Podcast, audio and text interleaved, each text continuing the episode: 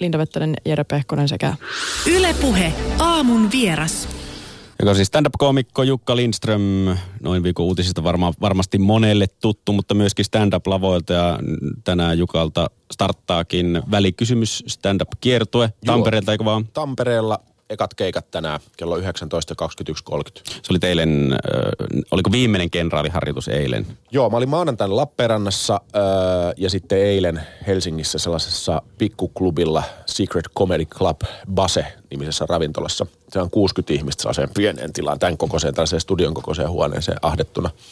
Ja tota, tosiaan pakko, tuollaista to, kiertuetta varten, niin on pakko päästä tekemään muutama keikka alle, no. jotta se äh, fiil, tai niin kuin rutiini syntyy. Esitkö ihan sen koko tunnin setin vai? No mä esitin varmaan enemmän ja se on itse asiassa on se pidempi kuin tunti. Että sen, se nyt on vaan sanaleikkinä noin tunnin stand-up show, mutta tota, kyllä se varmaan puolitoista tuntia kestää.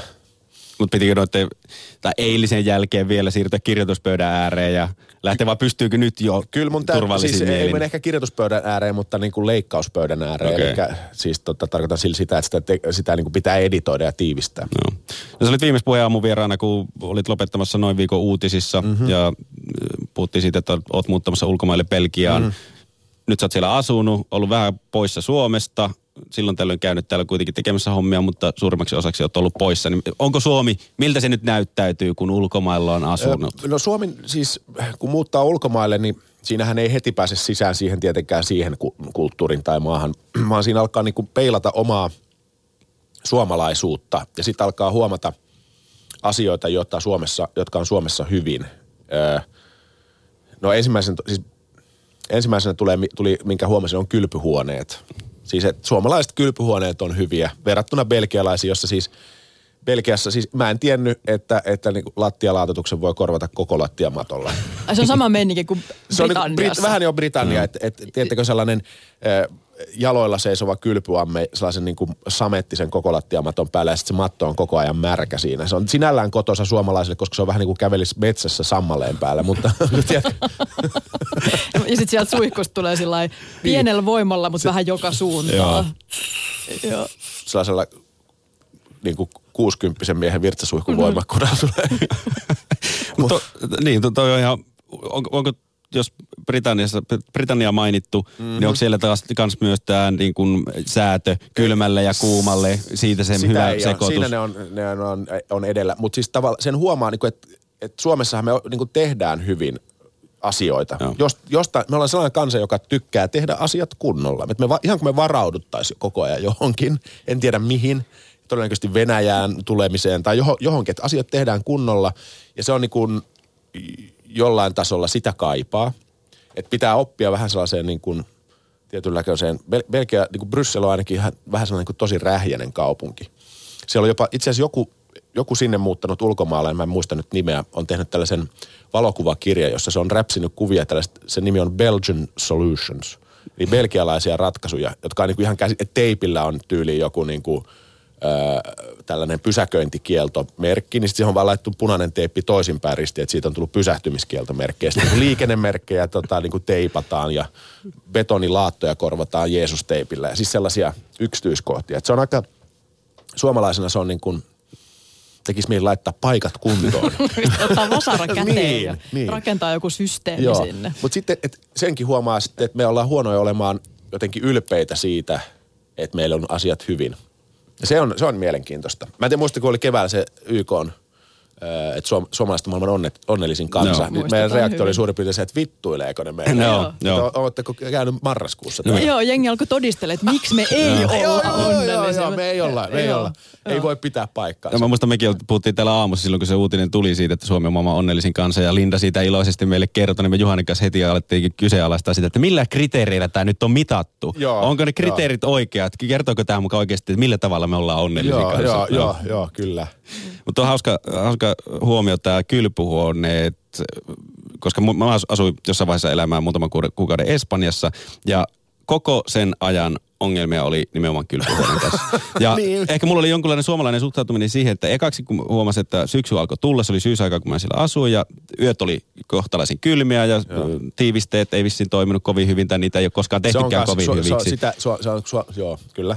Aamut oli hemmetin kylmiä sisällä ja sitten huomattiin, että tämmöinen graniittilattia, niin se ei tuommoisella kylmällä aamuilmalla, niin on paljalle jäällä ole kovinkaan hyvä. Ja Joo. no sitten ei siihen mitään voinut odottaa, että joku muu sen ratkaisee, vaan sinne piti laittaa matto. Mutta sitten huomattiin, kun tietenkin suihku on kylpyammeessa mm-hmm. ja se kylpyamme fa- rupesi falskaamaan syksyn aikana ja vesi valui sitten sinne ja tota, muuhun kylpyhuoneosastolle. Niin meidän suomalainen ajatus oli, että eiköhän täällä ole tehty nuo viemäröinnit ihan hyvin, että odotellaan, että se valuu. No ei ollut va- valut tehty ihan kunnolla, koska ne valu kaikki sitten olohuoneeseen siltä ovealta Joo, ne joo. vedet. Niin kuin meidän odotus oli, että kyllähän nämä on Joo. suunniteltu Mut- silleen, että nämä toimis, mutta ei. Suomalainen, suom, jokaisessa suomalaisessa on sellainen pieni LVI-insinööri, Joo. joka niin kuin menee katsoa, että just tämä, että onpa huonot valut täällä tehty. ja sit saa sitä niin kuin suomalaiskansallista ylpeyden aihetta, niin kuin, vaikka meidänkin talot on ihan homeessa nykyään. No mutta mut onko se sun mielestä tämä ironista, että sä oot kuitenkin tehnyt huumoria aika paljon siitä, että millaisia me suomalaiset ollaan, ja sitten sä menet ulkomaille ja sä ikävöitkin Suomea ja, su- ja Öö, suomalaisuutta. joo, on se, on se näinkin kyllä. Ja niin, tai ehkä siinä niin kuin nauraa samalla itselleen, koska suomalainenhan sitä itsekin on. Mutta sitten kyllä, niin, en mä tiedä. Se on, ehkä se kuuluu siihen suomalaisuuteen se, että me ollaan hyviä, mutta me ei niin kuin osata olla siitä ylpeitä. Meneekö, menikö sulla sitten jotenkin se vaihe siitä eteenpäin, kun sä, sä huomasit, että, että sulla on vähän niin kuin ikävä näitä Suomen hyviä systeemeitä, niin sit siihen, että, että sä löysit jonkun uuden tulokulman siihen suomalaisuuteen tai, tai siihen Brysseliin. Öö, en mä tiedä. Missä vaiheessa sä oot nyt menossa? mä, mä, en mä tiedä missä vaiheessa mä oon menossa. Mutta tota, siis mä, mä yritän opetella poskisuudelmia suomalaiselle miehelle. Mie, siis belgialaiset antaa, niin kuin miehet antaa poskisuudelmat tuttavat, niin en, sitä en osaa. Se tuntuu oudolta. siis, Onko sä yrittänyt kuitenkin? siis Se kerran, kerran, se tota, tota, äh, kerran yksi sellainen äh, 60 Gary, sellainen iso vanha koripalloilija, tullut tutuksi, niin sitten se tota, että savaa Jukka ja savaa ja sitten niinku, otti, niinku tavallaan, an, tällä paiskattiin kättä sillä tavalla, että se niinku mies otti tällaisen kädenvääntö näin. Ja sitten sit hän rupesi niinku, mä luulen, että se niinku halaa mua, mutta sitten niinku ilmeisesti se rupesi antaa poskisuudet, mutta kun mä luulen, että se halaa, niin mä, että se tulee niinku liian lähelle ja mä rupesin niinku päällä tavallaan kallistamaan, niinku torjumaan sitä. Sille jotenkin sitten meidän päät niinku oli, mä niinku to, työnsin sitä pois ja sitten tavallaan irtauduin siitä tilanteesta ja enkä, enkä käsitellyt sitä mitenkään niinku suomalainen ja, ja kätkin sen sisälle. Ja nyt Gary ihmettelee, että, Edelleen. että, että mitä ihmettä äsken tapahtui.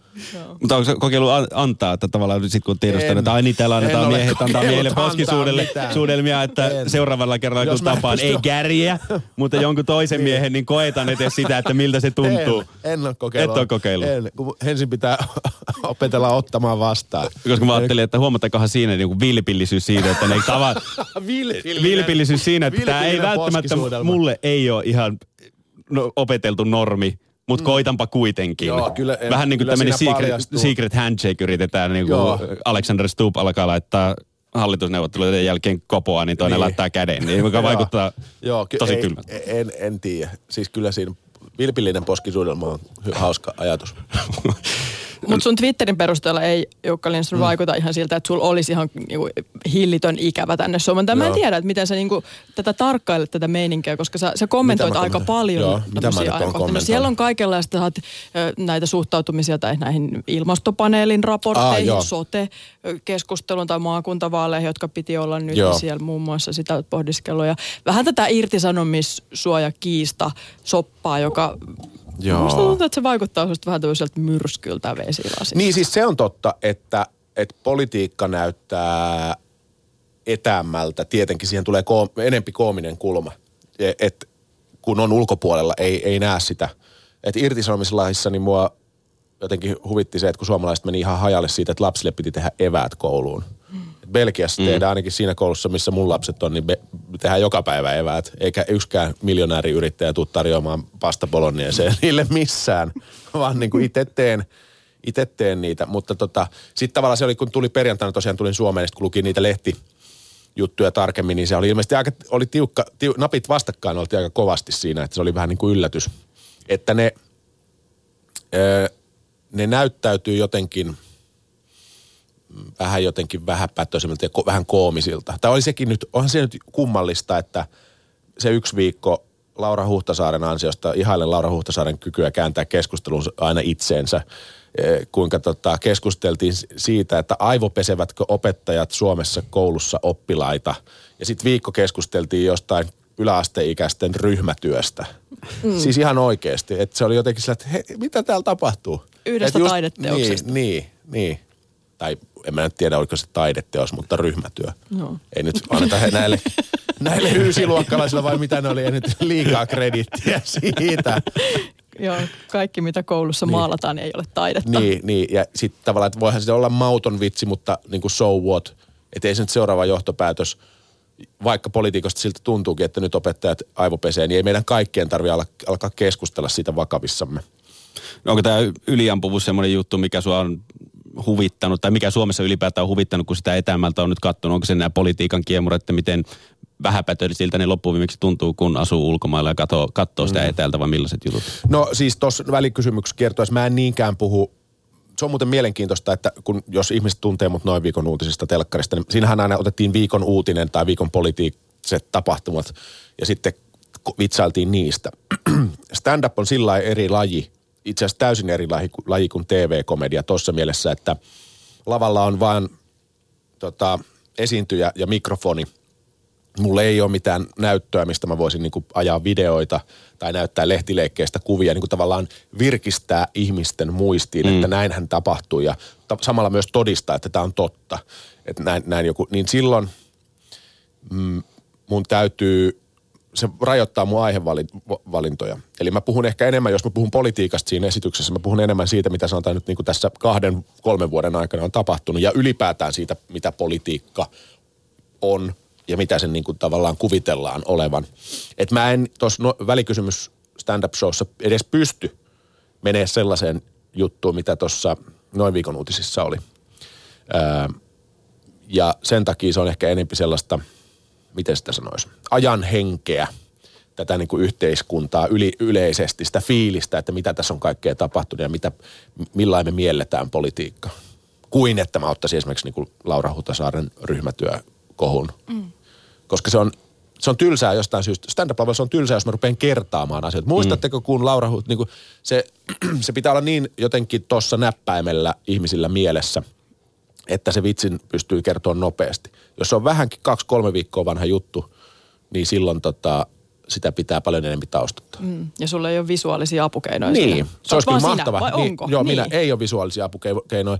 Se olisi tavallaan, kyllähän maailmalla on tehty stand-up-koomikkoja. Tulee mieleen Netflixistä löytyy Hasan Minaj, joka tota, jolla on sellainen koko sen niin kuin suurin piirtein sen selän takana oleva seinä on niin kuin screeni, jossa sitten hän heijastaa esimerkiksi niin kuin lapsuudesta kuvia ja et, et sehän olisi tavallaan audiovisuaalisesti, teknisesti mahdollista, mutta sitten millä rahalla ja hirveä vaiva, tiedätkö? Mm. Kun sanoilla voi maalata mm. ihmisten mieliin kuvia, niin miksei tekisi sitten niin? Se on juuri näin. Niin pitä... radion ammattilainen. Aivan. Niin pitääkö tuossa stand-up-lavalla rakentaa semmoisia laajempia kaaria asioille kuin sitten noin viikon uutisissa, missä sen pystyy laittaa salamana sulle Joo. silmien eteen sen uutispätkän esimerkiksi Joo, ja se, jostain. Ja se on myös henkilökohtaisempi. Joo. Stand-up on lajina sellainen, että se jostain syystä se taipuu, tuntuu menevän siihen, että se tarina kääntyy niin kuin minun tulkinnaksi enemmän kuin sitten tässä miettii noin viikon uutisissa, oli niin kuin, että näin tapahtui ja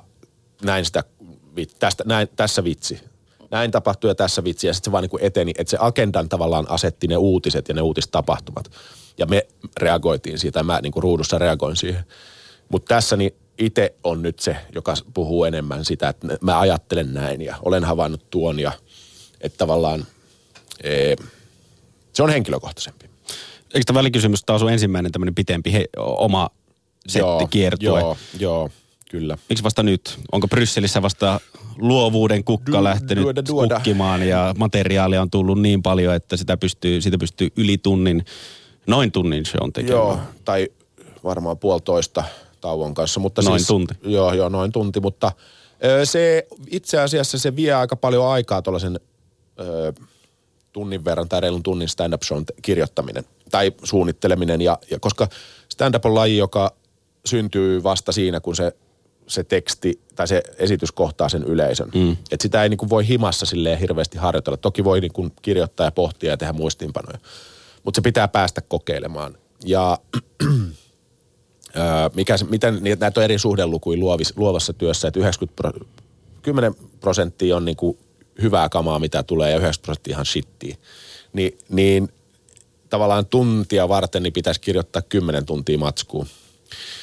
Ja sitten se pitäisi 10 tuntia käydä jossain niin kuin myös toteamassa huonoksi. Siis, tai se yhdeksän, siitä kymmenestä ne yhdeksän huonoksi. Eli se vie tavallaan aikaa. Ja sen takia myös on itse asiassa vaikea tehdä äh, ihan niin kuin jos ihmiset, että älkää tulko no, välikysymyskiertueen yleisöön odottaa, että mä kommentoin juuri sinä päivänä tai sillä viikolla tapahtuneita juttuja, koska se on, se on tosi vaikea niin kuin rakentaa. Ja eikä kannatakaan, koska sitten seuraavalla viikolla ne on jo mennyt. Mm. Mutta tota, mitä, mistä, mitä mä olin puhumassa? Mä olin siis puhumassa siitä, että... Että et se on hidasta se, ja paljon se, Miksi vasta nyt? Pois. Niin, et, niin. niin se, on, se on hidas prosessi ja noin viikon uutisten aikana ei olisi ollut mitään mahdollisuuksia kirjoittaa. Niin kuin sen lisäksi, että kirjoittaa joka viikko, joka päivä vitsejä telkkariin, sitten viikonloppuisin meni se rupesi kirjoittaa niin jotain omia ajatuksia, niin ei.